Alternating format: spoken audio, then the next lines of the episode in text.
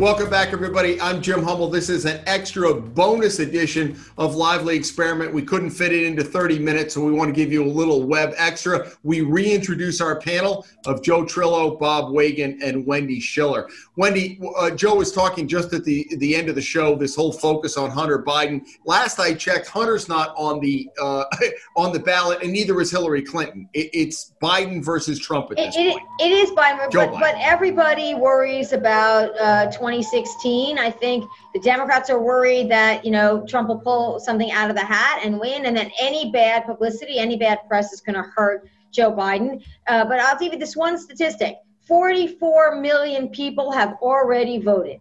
44 million people as of today have already voted. You know, even by uh, this weekend, it might be 50, 55 million. By next weekend, it might be 100 million people are already casting their votes. So I think a lot of this is baked in and it turns from messaging to turnout. And that's the big challenge for both sides of the political aisle in this election going forward. One thing we didn't get to talk about, and Bob, let me uh, let me ask you, having been in Congress, I know you look at the national uh, picture. The question is, is the Senate in play now? And I know there's some key races across the country. Uh, you know, Wendy, Wendy and I were talking about this a year ago. It seemed like a long shot a little bit better. I'm not sure now whether the Senate's going to flip. What, what is your thought? It could that? very well. Wendy and I were talking earlier about this. It seems that the Senate races in many of the states now are going to be a forebearer of what's happening with the presidential vote in those particular states. There are there are more than four seats that could potentially uh, flip in the U.S. Senate from Republican to Democrat. It depends upon uh, the um, turnout. Uh, as Wendy mentioned, uh, there's a lot of people that are voting early voting by mail. Uh, that is huge. Um, if we have, uh, as Democrats, we often say that the more people that vote, the more Democrats win. Uh, in states like uh, Colorado, North Carolina, and other uh, places, uh, Arizona, it's critical that Democrats turn out. And if they do, I think they'll be very successful. And I think that will have an impact on the presidential race as well. Um, I'm I'm excited by the number of people that are coming out. It could be the, the largest voter turnout in the history of the country. That would be great for democracy. Democrat or Republican doesn't make any difference. Get out there and vote. Joe, what about that? What about the Senate? And I know Mitch McConnell is actually in play also now. Is this stimulus? Uh, you know, uh, there's been the whole discussions back and forth. I'm not sure it's going to get done in the next couple of weeks. But what is your thought about where the Senate's going to go? Well, I hope the Senate certainly doesn't flip. Uh, I do know that uh, there are a lot of the uh, senators who are fighting for their lives because there's been so much money put into the races against them, Mitch McConnell being one of them.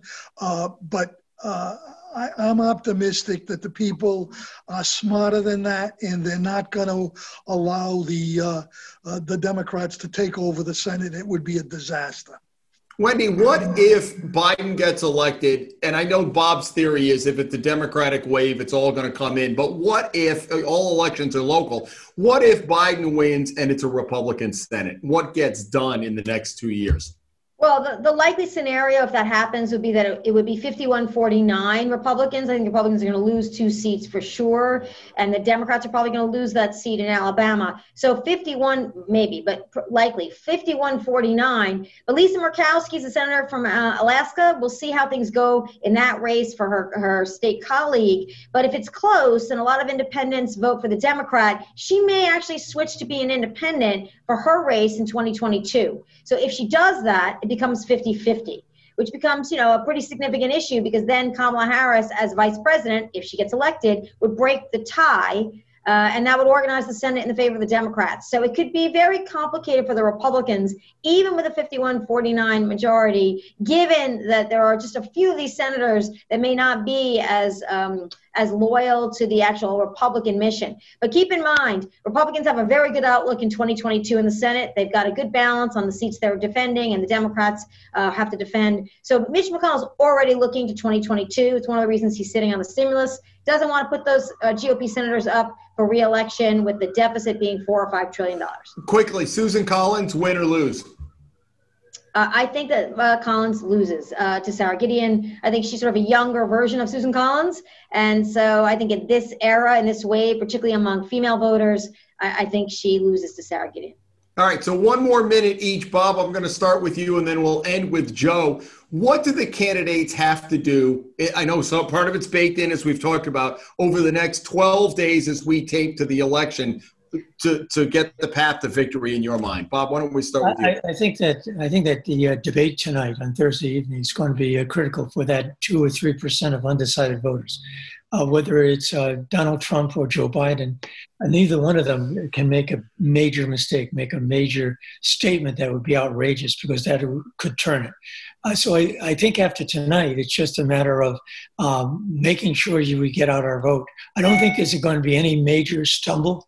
Uh, uh, in this debate this evening. I think that you're going to see both of them well calculated in terms of their response.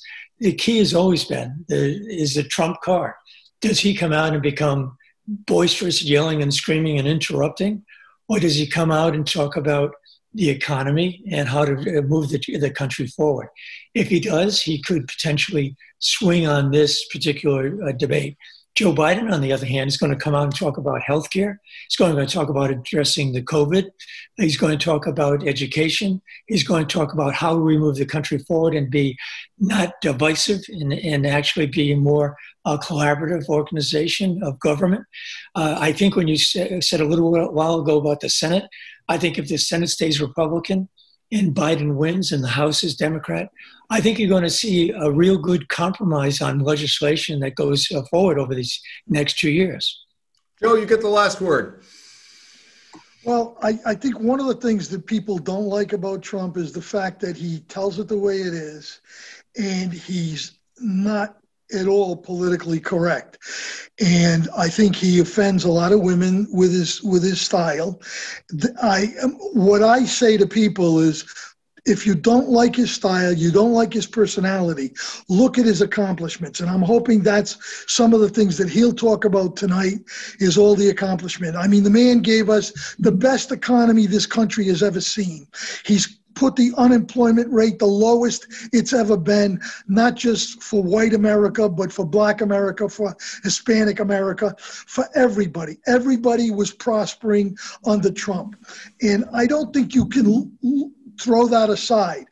The problem is they they try to blame him for this virus, which is totally ridiculous. They try to blame him for badly handling everything to do with it. If Biden was ever the president, we would have been in much worse shape than we are right now.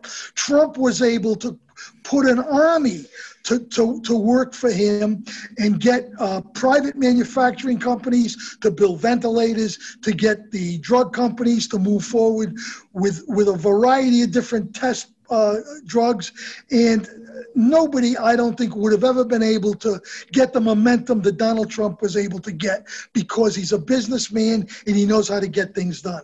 All right, I Joe, hope he talks about his accomplishments. Joe, we should have had you and Bob stand in for the uh, for the debate closing remarks. We could have had it would have been a nice preview for tonight. I am sorry that is all the time we have. Thank you for joining us for this lively web extra.